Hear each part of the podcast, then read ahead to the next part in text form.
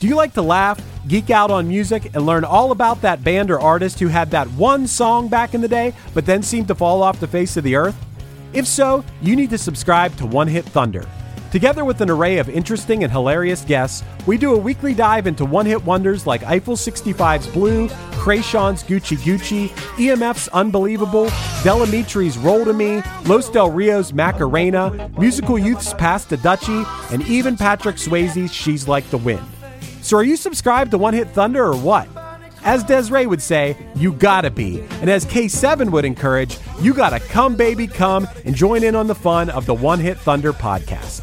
Come, baby, come, baby, baby, come, come. Come, baby, come, baby, baby, come.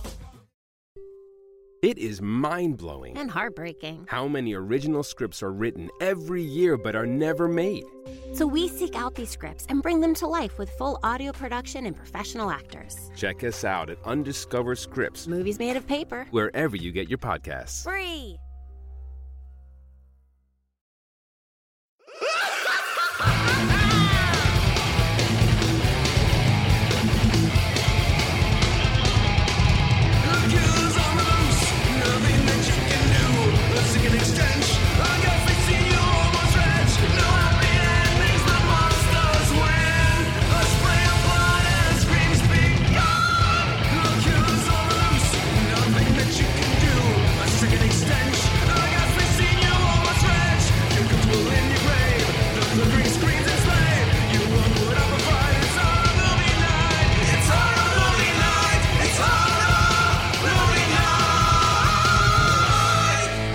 Everybody, it's 2021. We made it. Hopefully, we're recording this 2 weeks beforehand, and a lot of bad things could happen.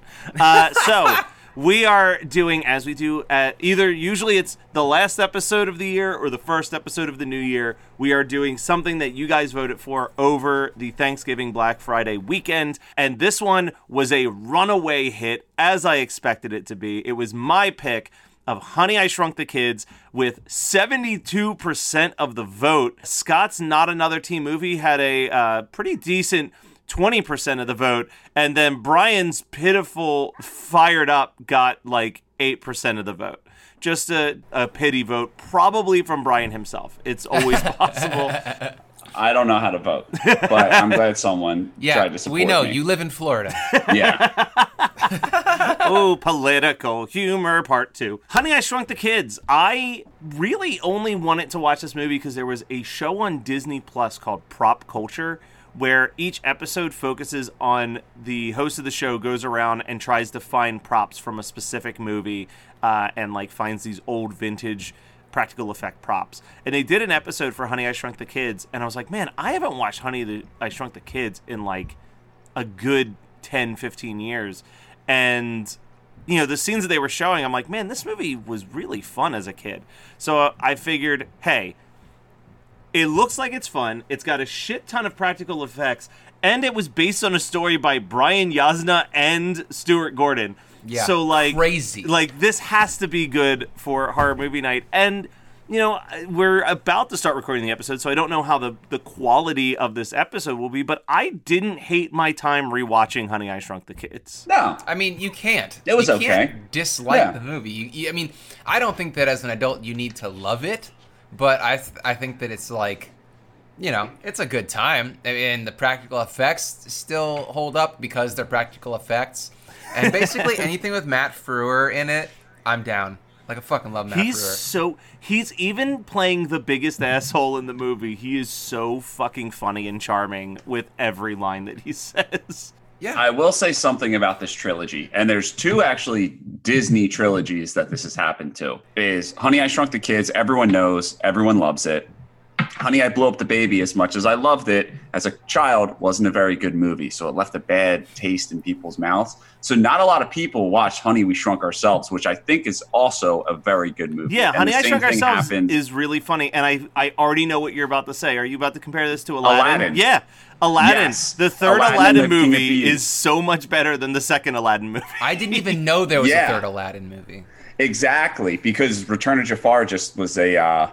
It was a dud, dude. No, like I remember that was like a direct-to-video, right? Yeah. Yeah. Dude, I still think of the Thor interview as a 30-year-old man, I think of the Thor interview at least twice a month. Oh, yeah. Scott, have you seen the third one? No.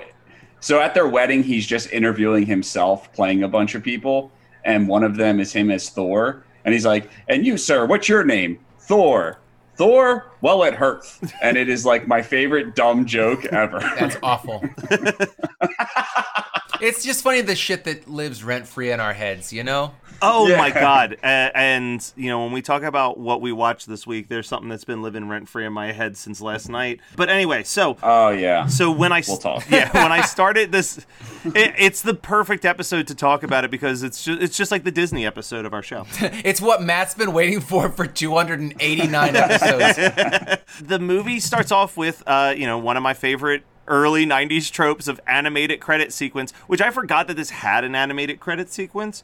And it has the theme song, which is kind of catchy because it's stolen, and the composer got sued for stealing the song Powerhouse and using it for the theme song. And it's not like it's an obscure song. We all know the song Powerhouse. Do we? Yes. Powerhouse, it's a powerhouse. Power, house. It's a very famous piece of like classical score that's used in cartoons all the time. That's like like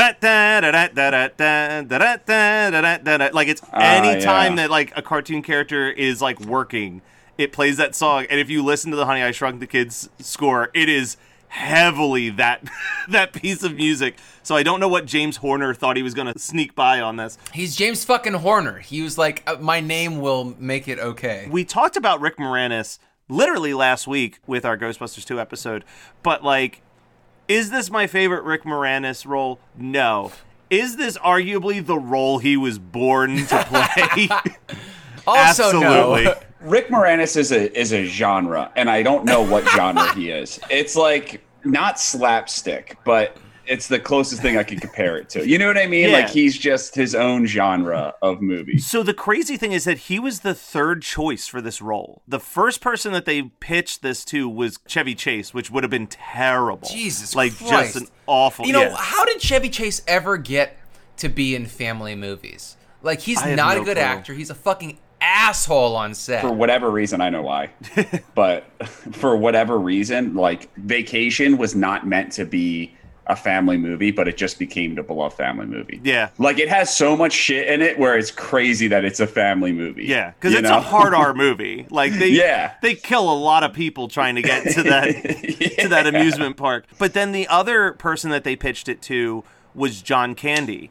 And this is the second time, and this is why I love John Candy. John Candy just seems like a good dude in general. But this is the second time that John Candy has helped out his boy Rick Moranis and said, I'm not right for this role, but I know who would kill it. Because John Candy was also pitched the role that Rick Moranis plays in the Ghostbusters movies.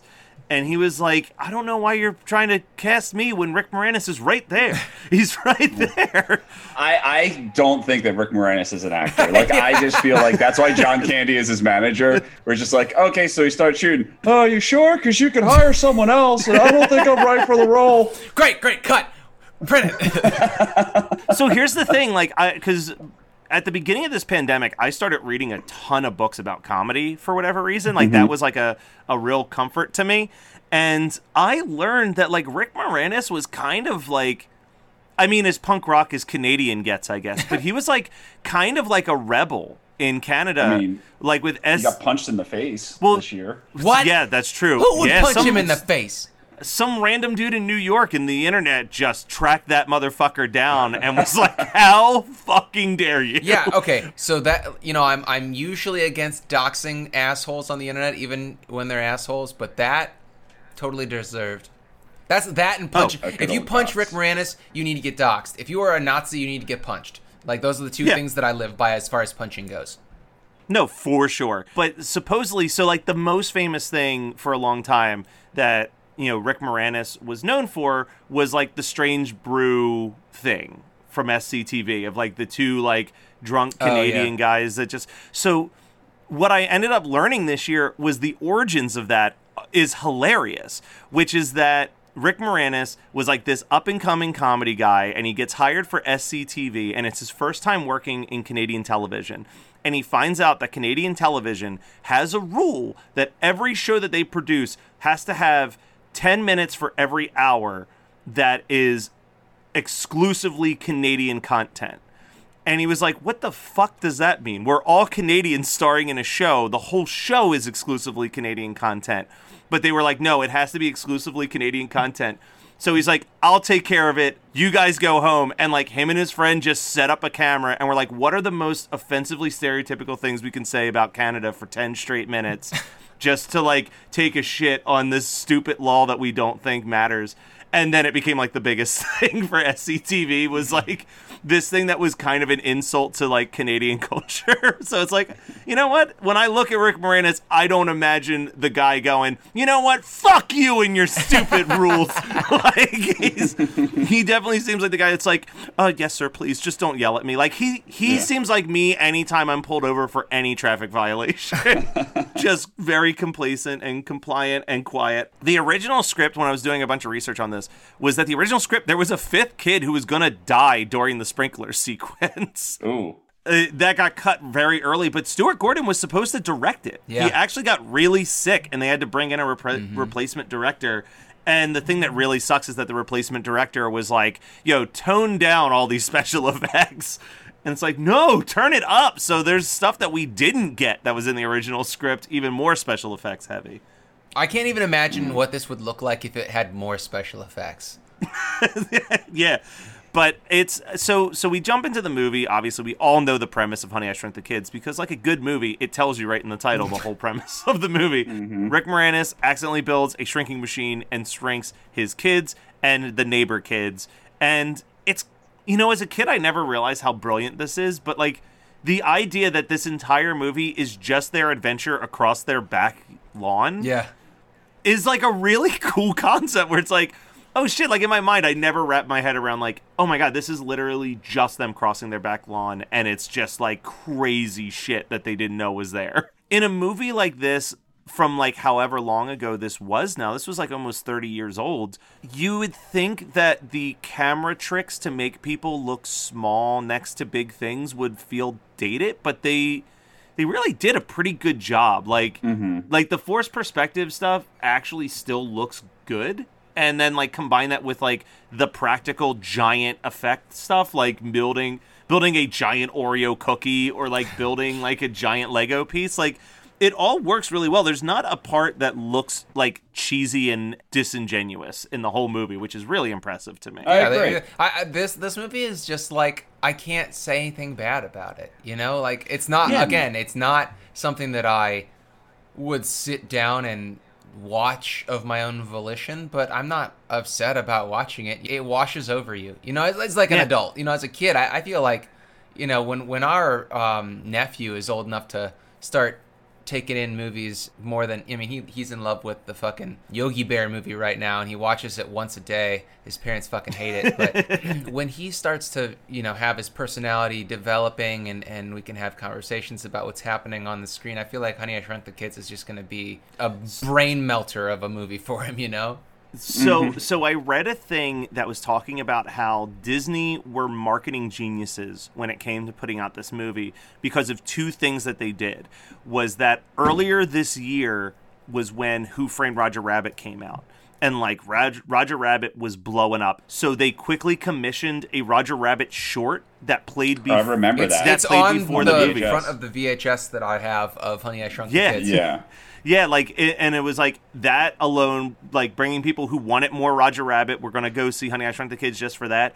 But then they were like, it was actually a smart strategic move. They were a movie that benefited by coming out the same weekend as Batman because this was like at a time where you couldn't buy your tickets online, so you'd show up at the theater, and if Batman was sold out and you were there with your kids, it was the next best option to go see. So it was like a smooth second place to Batman for like weeks as like the alternate to like when you bring your whole family of 7 people to see a movie and it's sold out and you're like, well, shit, I guess we'll see Honey, I Shrunk the Kids at 2. You know, for a second there, I was like, who the fuck has a family of 7? Then I was like, oh, there are 6 Kellys. The Kellys. Yeah. Yeah. Mm-hmm. But yeah, so let's talk about some of the effects. What are some of like the effects that still stand out for you? I mean that The ant and the ant scorpion fight is fucking awesome. And the pollen, dude, the pollen is just... It looks so good. It looks like it's it's such a good effect. I do highly recommend... I don't recommend the whole show, Prop Culture. I mean, if you're into movie props, it's definitely worth watching. I'm only going to be interested in that if they do one on Shopping Mall. I don't see that happening. Yeah, but the episode on Honey, I Shrunk the Kids, they go to the stop motion effects team and they still have... the stop motion figures for the ant and the scorpion, and it's just cool seeing them still like 3 decades after they were used. Really, it's so funny because like special effects have, when it comes to stop motion special effects, they have not changed 1 ounce from like watching Jason the Argonauts and Clash of the Titans. Like it's the exact same effects, but I love them. I love watching that stuff. There's even a couple, like I forgot how many good lines are in this movie. There's a scene with the big bee, which I kind of forgot about the bee sequence until it happened. But what? Yeah, I don't know why. I remembered the ant and the scorpion. I forgot about the bee. You know, it separates the kids for a little bit, and the neighbor's like, well, I know we're still in your yard at least. The kid's like, how do you know that? He goes, any other yard would have shorter grass. And it's like this great callback to like all of the jokes that they've been making about how the Selinskys just do not cut their grass, even though they have a remote control lawnmower, which if I had a remote control lawnmower as a kid, I would be cutting the grass every other day. Just like from the couch watching Saturday morning cartoons, just watching it happen. And that's like talking about like this year, I'd be cutting the grass watching Saturday morning cartoons from the couch. Yeah, we know. You were talking about Matt Fuller and how good he... Matt Frewer. Frewer. You know, Max Headroom himself. Yeah. And how funny and entertaining he is in this movie. And the part that kills me the most watching it is him and his buddy doing their little secret fishing handshake from like the house to the RV. The first time they do it is hilarious, but it's when they give the sad wave goodbye. Oh God. He is so well cast in this film, and there's like a whole, if you go on the IMDb trivia, there's like 1 million different trivia points of like he was only 10 years older than the kid who played his oldest son. Oh Jesus, like, really? Yeah, like he was young. He was like in his, I would say like late 20s, early 30s. Matt Frewer? When they were shooting the, yeah, because Max Headroom was 84, right? Yeah, I think he just aged like a bag of milk.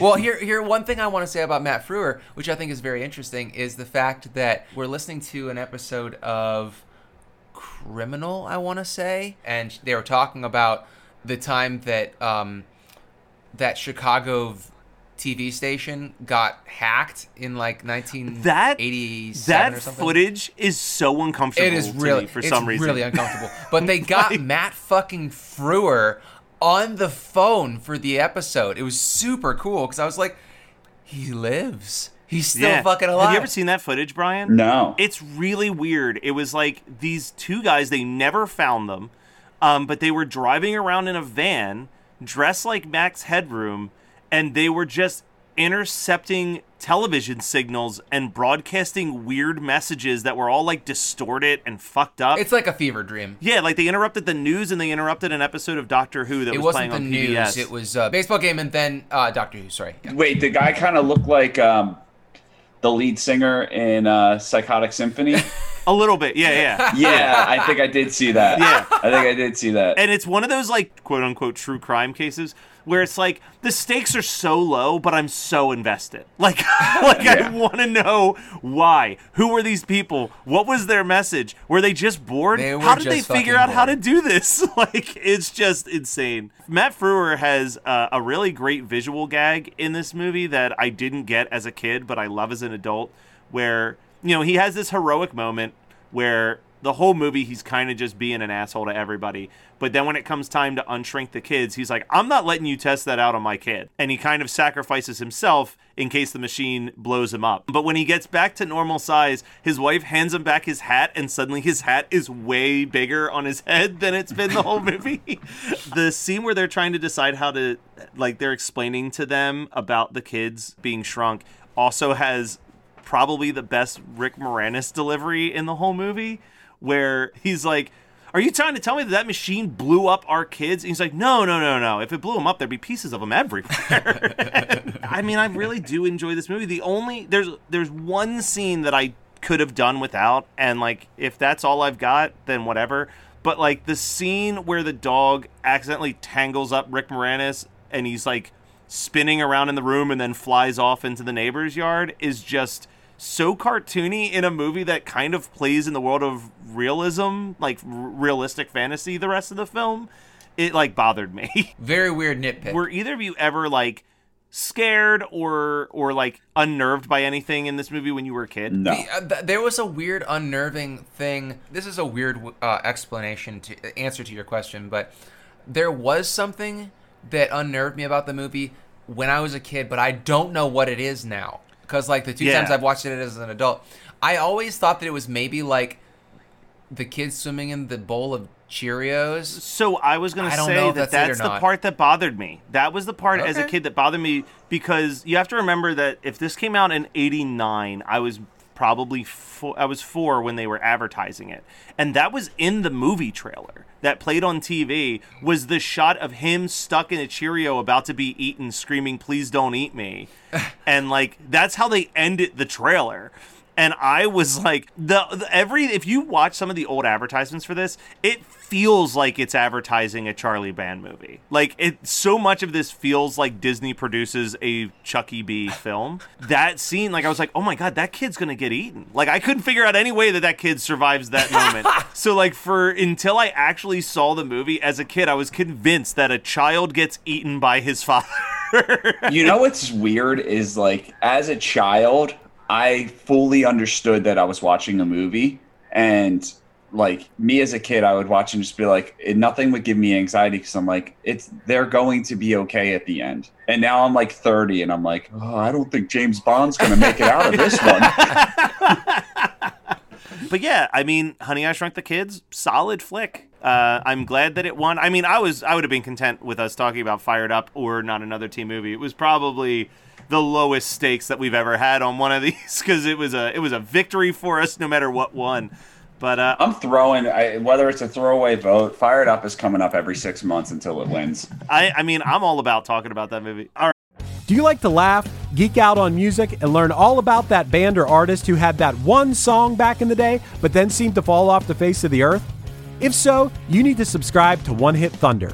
Together with an array of interesting and hilarious guests, we do a weekly dive into one-hit wonders like Eiffel 65's Blue, Kreayshawn's Gucci Gucci, EMF's Unbelievable, Del Amitri's Roll to Me, Los Del Rio's Macarena, Musical Youth's Pass the Dutchie, and even Patrick Swayze's She's Like the Wind. So are you subscribed to One Hit Thunder or what? As Desiree would say, you gotta be. And as K7 would encourage, you gotta come, baby, come, and join in on the fun of the One Hit Thunder podcast. Come, baby, come, baby, baby, come, come, come, baby, come, baby, baby, come. It is mind-blowing and heartbreaking how many original scripts are written every year but are never made. So we seek out these scripts and bring them to life with full audio production and professional actors. Check us out at Undiscovered Scripts. Movies made of paper. Wherever you get your podcasts. Free! All right, so I am trying to think what my double feature with this would actually be. And you know what? I made a reference to it. Fuck it. I'll go with Jason and the Argonauts. Why not? Stop motion. Just keep the stop motion train moving. I would pair this with Mousetrap. Ooh. And I don't know why. It's just what came to my mind. I forgot about... Or do you mean Mouse Hunt? Yeah, Mouse Hunt with Nathan Lane. You are such a Nathan Lane head. Like, it is so fucking weird, because you're like, oh, that was a birdcage reference. And I'm like, oh. Like, I pierced the toast. I'm going to go with fucking From Beyond, because if we're going with the Stuart Gordon flick, I'm going to go with something that actually disturbs me, and it's got a sci-fi ray in it as well. Yeah, no, I think that's fair. I'm just going to say this up front.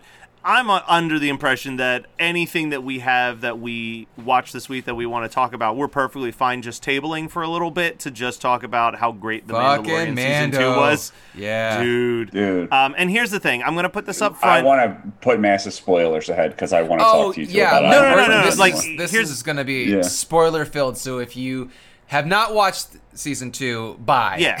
And I'm under the impression that, like, yes, we're recording this the day after the finale, but it's coming out 2 to 3 weeks after the finale.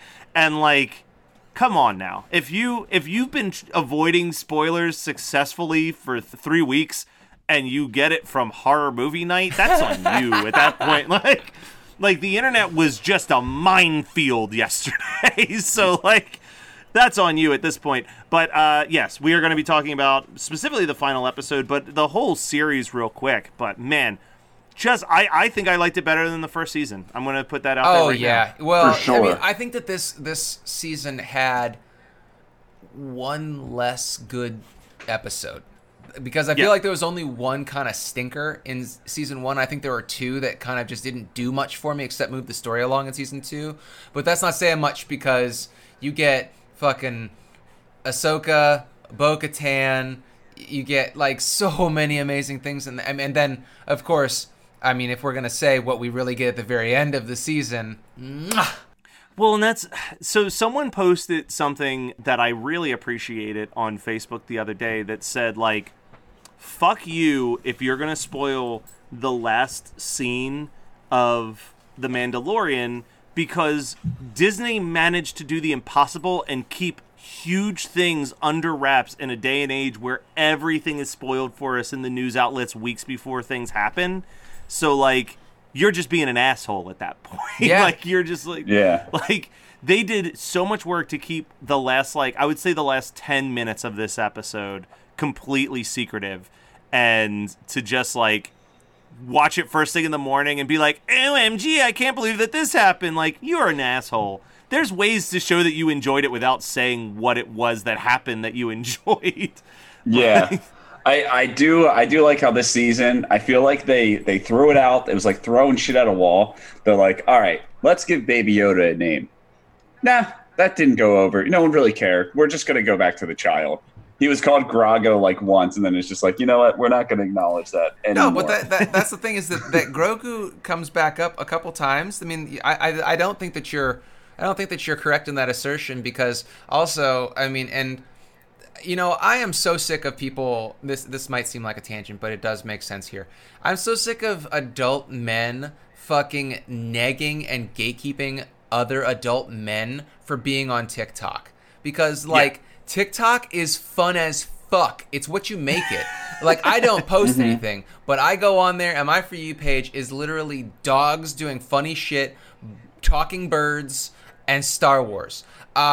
It's literally all it is, and I've curated it to be that way. The algorithm knows what I want, and it gives it to me. But one of the funniest things is like there's the sound from that episode after Ahsoka tells Mando what the child's name is. He goes Grogu, and the child goes oh, and people are doing that with like putting that sound over like dogs when they like. Ask dogs their name and the dog goes oh and it is the fucking best. And Brian, to kind of correct something that you said, and it's only because this was like something I learned in the last month, and it's, you know how like there's things that you probably already knew but like hearing someone verbalize it you're like oh. So Jason and Ashley from Geek History Lesson did an hour long like AMA on their Facebook Live.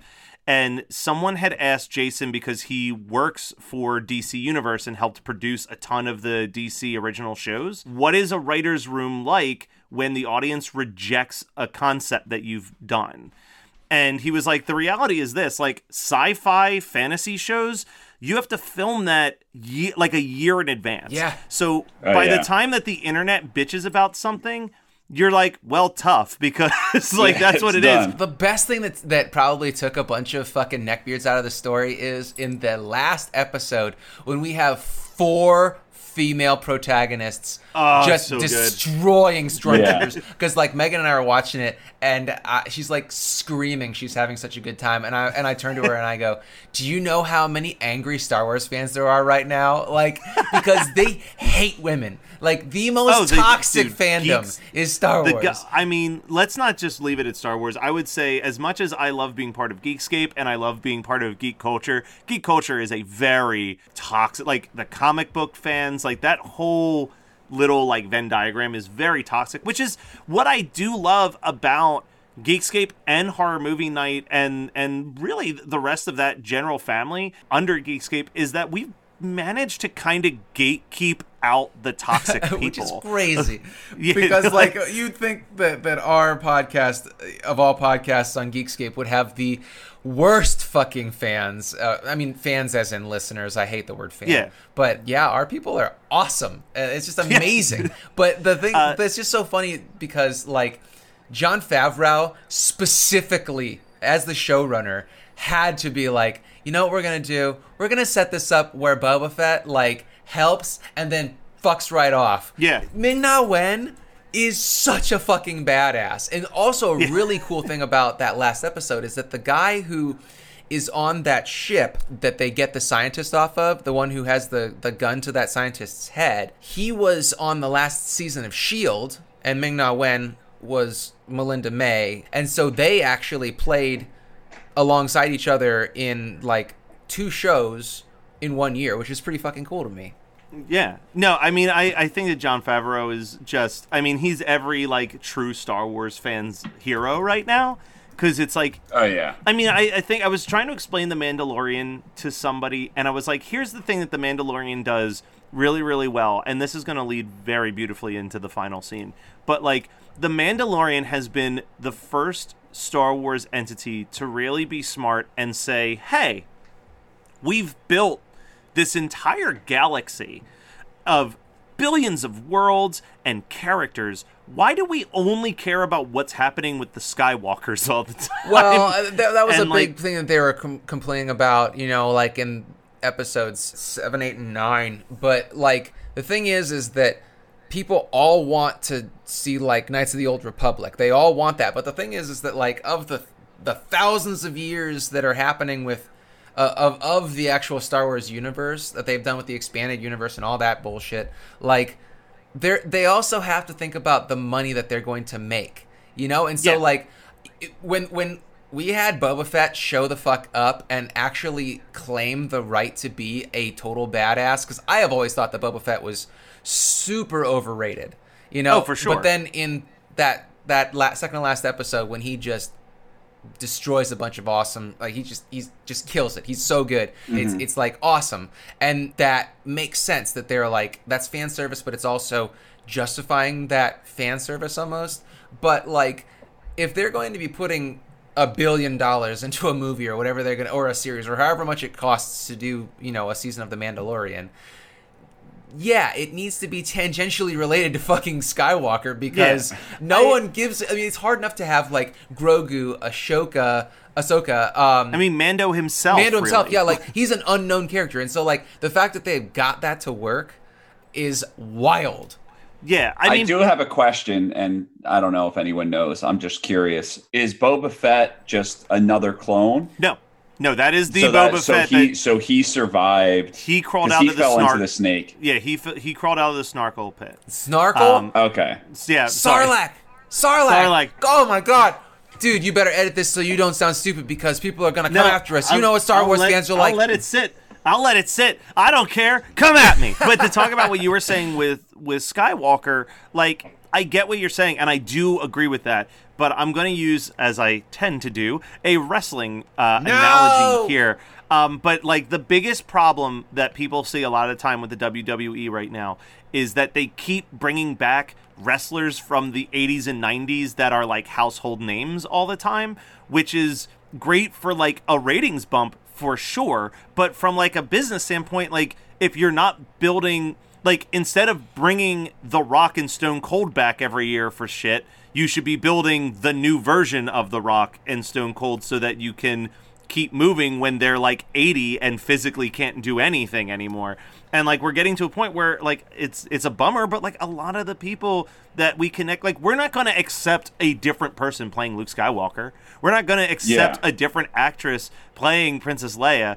And like to a certain point, we're going to only be able to deal with like hologram people so many times. Right, so like. Right. You do have to start establishing, if you want Star Wars to be this franchise that lasts for hundreds of years, which it has the ability to you do need to start building a whole new generation of icons. Is this going to be the Bible? Is this what are yes. Is Star Wars going to become the Bible? I mean, it already kind of is. Yeah, and we like Star Wars. We don't give enough credit because, like, you know, Marvel movies are dope, but they have a lot more flexibility with continuity because it's like, oh, that's X-Men, but this is X-Men Next Gen. Like, yeah. They have so many different storylines for all of their comics where, like, Star Wars is one fucking universe. Well, there's one universe of Star Wars. So trying to stick with the continuity and, like, getting excited, like, because that's all I'm thinking about is, like, you guys know Star Wars better than me, but who trains Baby Yoda? Well, obviously, it's not Luke. It is Luke. Yeah, that's but Luke I thought Ben Solo was his first student. No, he had the no, Ben Solo was his last student, yeah, I think. Yeah. I thought Ben Solo was his first, and then he started the school with Ben. I mean, this Ben does take evil. I mean, I don't know. Keep in mind, this takes place post Return of the Jedi. It's 2 years after Return. Yeah. So theoretically, he could have been starting the school for Ben. Like, there's a way that you can logically well, Ben would have been into existence. 2 fucking years old, you know? Like, I'm pretty sure that Han and Leia, you know, bopped and kicked that kid out. Like, you know, he was conceived the night of Yub Nub, okay? Oh, yeah, for sure. Yub Nub was the soundtrack to the lovemaking. I will say, and I know it wouldn't work because at the end of the day, Star Wars are feel-good movies, but it would be pretty dope if Mandalorian failed, lost Baby Yoda, and then the next trilogy he's 800 years old, and it is an Empire fucking Yoda that they have to battle. That would be so fucking dope. The big thing that we've pussyfooted around the big stuff, so we're just going to get right into it. But, like, yes, it's a special effect of Luke Skywalker from the end of Return. It does not look that good. It doesn't look that good at all. But, man, if I didn't feel something in my heart when he walked out there, and I was just like, my old friend is back. Yeah. Like, it was just like, well, it moves you. Did you know who it was before he took off, before the door opened? Because I had a feeling. I was like, who? So I kept forgetting what the timeline was. So I was like, there was part of me that was like, is this going to be Adam Driver? Like, there was like a part of me that thought it was going to be like young Ben Solo before he, like, went to the turns dark side, evil, yeah. But then when that hood came off, I was like, oh my fuck, it's Luke Skywalker. Yeah, mine was like, I was like, oh my god, it's Obi-Wan. Wait, he's long dead. Ah! It's funny because Megan was like, is it Obi? And I'm like, no. And she's like, oh, of course not. She was like, wait, when does this take place? I was like, 2 years after Return. And she was like, who could it be? I'm like, well, look at the black glove, right hand, and the green saber. It's Luke. It's Luke. It's Luke. Yeah. Because I was like, he's the only Jedi left. And she was like, oh, okay. But let's talk about the post credits because, I mean, ooh. I feel like I speak for all three of us when we say that Jabba's Palace is the ultimate set piece of the Star Wars universe. Oh, yeah, way better than the Cantina, even though that's like the go-to. Yeah, like you walk in there, you've got Bib Fortuna. Yeah, Bib Fortuna. Hey, Jabba Nevada. But fat as fuck. Yeah, he's just becoming the new Jabba the Hutt, like just this new crime lord. And then just, Boba Fett rocking in there and just like, you motherfucker. It's so fire. And then he frees the slave girl. Like, it's like, man, you hit all of the right things that you needed to set up this book of Boba Fett. And he didn't say one fucking thing. That's what's so cool about it. Mm-hmm. I can tell you guys my one wish, and I was hoping for it season 2. It didn't happen. I'm hoping in the upcoming seasons of Mandalorian it happens. I need John's storytelling to involve Darth Maul so bad. Well, he's still alive. No, not by the time Return comes around, I don't think. I'm pretty sure that if you watch Clone Wars, because he's Ahsoka's, one of Ahsoka's big adversaries, I believe. Yeah, he gets cut in half, but he survives because of how powerful the dark side of the Force is. I only know this because I asked my buddy Johnny. He was my favorite, so I've read up on him. And the fact that this is his story, I'm just tell you a piece of his story, and that it's told through a children's cartoon pisses me off. He gets cut in half. He lives by eating rats in the bottom of that hole. Oh, shit. And now half of his body is robot. The bottom half of his body is robot. Oh, that's like, right, yeah. You could do such a badass, dark, fucking, Mandalorian-style Darth Maul, but like, and I loved him so much that I was like, I'm gonna watch Clone Wars. And then like 4 episodes in, like the comic relief of the clones, I'm just like, I can't do this. Yeah, I've tried Clone Wars and Rebels, and I'm having the hardest time. I'd much rather just read Wikipedia and get caught up, you know. Yeah. Well, but so that's but you're bringing up a good point too, because like what we're saying there is like, I know that people shit on these books all the time, but I think that these are like my 3 favorite Star Wars books ever. Are like the Tales of Jabba's Palace, yes! the Tales of the Bounty Hunters, and the Tales of the Cantina. Tales of the Cantina, that's the one I loved. Yeah. But, like, all 3 of those books do this amazing job of, like, taking these characters that look cool but don't do shit in the movies and giving them amazing backstories where you're like, well, I want to watch, like, the fact, here's my wish. There's a lot of wishes that are floating around right now, especially after Disney, well, because, like, Disney just dropped, like... 9 new Star Wars titles, holy fuck. They just had the press conference to save people from not unsubscribing to Disney Plus, essentially. Oh, like, dude, the thing is that I was going to let it lapse, and then after Mando season 2, but now it's... Give me that drug. Like, I feel like you guys. Yeah, that's what they did. Yeah, like, so here's the big wish, because the big thing that I'm looking forward to on the Marvel side of things is them doing the What If animated series, because, like, I just love a good, goofy anthology series for Marvel, and I want to see that in the Star Wars universe. Give us Tales from Jabba's Palace, the show. So like, you know what I mean? Like, give us those shows. They already have a lot of those... character, like those outfits, because they showed up in Mando. Yeah, so it's what I'm hoping. That's like my big pitch. Like, you know, Disney, I know you're listening, so please. We all pay for Disney Plus. They need to listen to us. Yes. Yeah. So guys, this is our first episode of 2021. As you can tell, we're you know, 6.5 years at this point. We're fucking over trying to pretend to be cool. We're gonna let our geek colors fly even more than ever before. Half of this episode was us just talking about Star Wars. It's Star Wars movie night.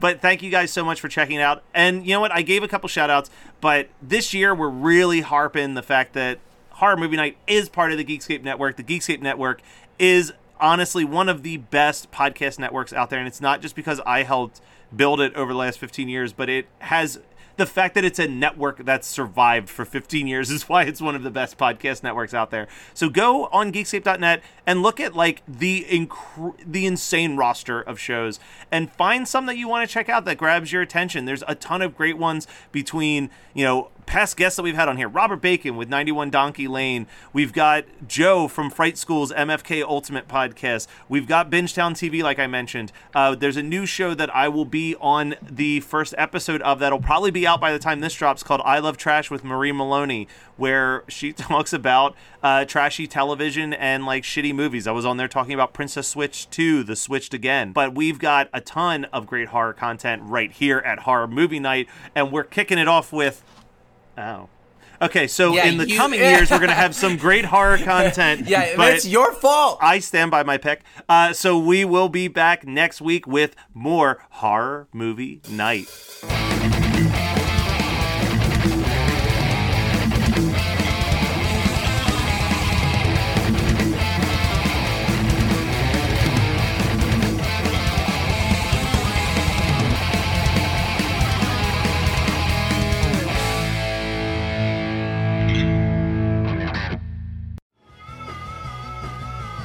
You're listening to the Geekscape Network. Do you like to laugh, geek out on music, and learn all about that band or artist who had that one song back in the day, but then seemed to fall off the face of the earth? If so, you need to subscribe to One Hit Thunder. Together with an array of interesting and hilarious guests, we do a weekly dive into one-hit wonders like Eiffel 65's Blue, Kreayshawn's Gucci Gucci, EMF's Unbelievable, Del Amitri's Roll to Me, Los Del Rio's Macarena, Musical Youth's Pass the Dutchie, and even Patrick Swayze's She's Like the Wind. So are you subscribed to One Hit Thunder or what? As Desiree would say, you gotta be. And as K7 would encourage, you gotta come, baby, come and join in on the fun of the One Hit Thunder podcast. Come, baby, come, baby, baby, come, come, come, baby, come, baby, baby, come. It is mind-blowing. And heartbreaking. How many original scripts are written every year but are never made. So we seek out these scripts and bring them to life with full audio production and professional actors. Check us out at Undiscovered Scripts. Movies made of paper. Wherever you get your podcasts. Free!